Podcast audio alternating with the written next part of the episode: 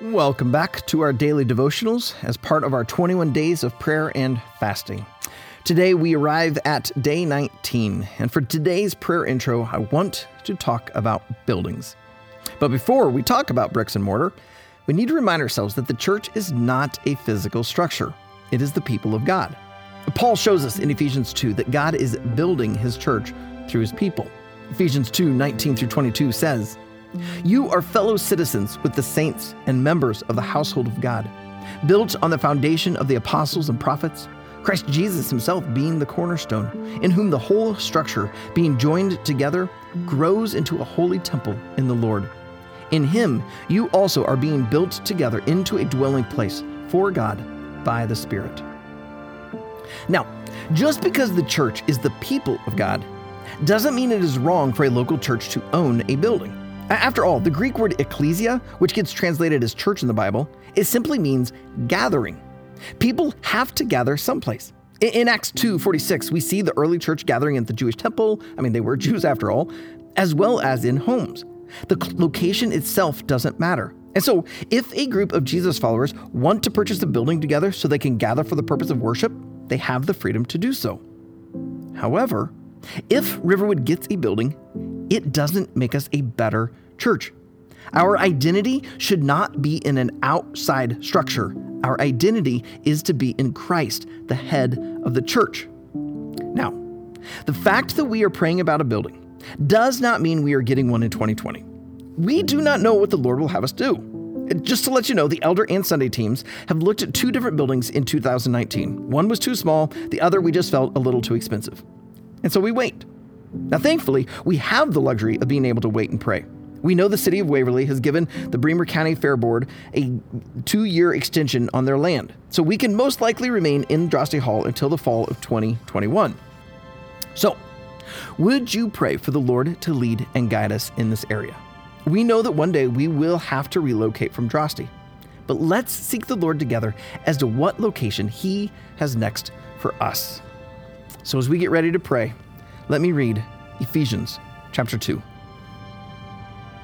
And you were dead in the trespasses and sins in which you once walked, following the course of this world, following the prince of the power of the air, the spirit that is now at work in the sons of disobedience, among whom we all once lived in the passions of our flesh, carrying out the desires of the body and the mind, and were by nature children of wrath, like the rest of mankind.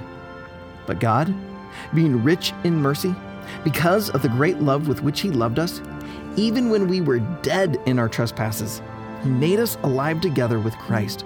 By grace you have been saved, and raised us up with Him, and seated us with Him in the heavenly places in Christ Jesus, so that in the coming ages He might show the immeasurable riches of His grace and kindness toward us in Christ Jesus.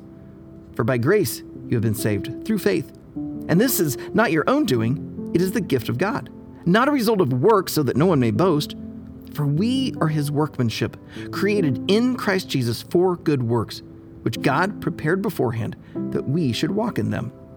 Therefore, remember that at one time you Gentiles in the flesh, called the uncircumcision by what is called the circumcision, which is made in the flesh by hands, remember that you were at that time separated from Christ alienated from the commonwealth of Israel and strangers to the covenants of promise, having no hope and without God in the world. But now, in Christ Jesus, you who were once far off have been brought near by the blood of Christ.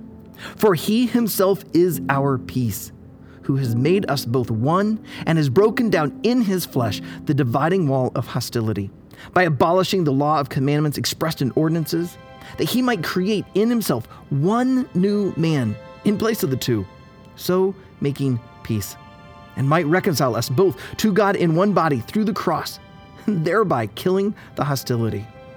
And he came and preached peace to you who were far off, and peace to those who were near. For through him we both have access in one spirit to the Father.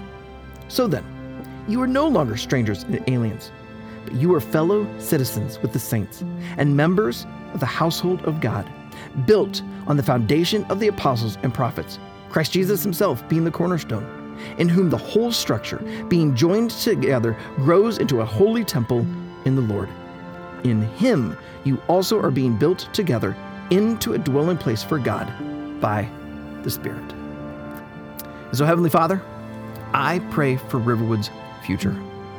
If you want our church family to own a building, would you provide wisdom to the elder and Sunday teams, the clarity as to which building is the right one, and the finances to do so? And at the same time, I pray that no matter what building we are in on Sundays, we would accomplish the mission you have given us. Help us to joyfully proclaim your name, whether we're in Drosty, our own building, or a different rental. Please move in our hearts to love one another as we welcome first time guests into our church family. And help us not to be known as the church that meets in a certain location. Rather, help us to be known as the church that loves Jesus and people. It's in Christ's name I pray. Amen.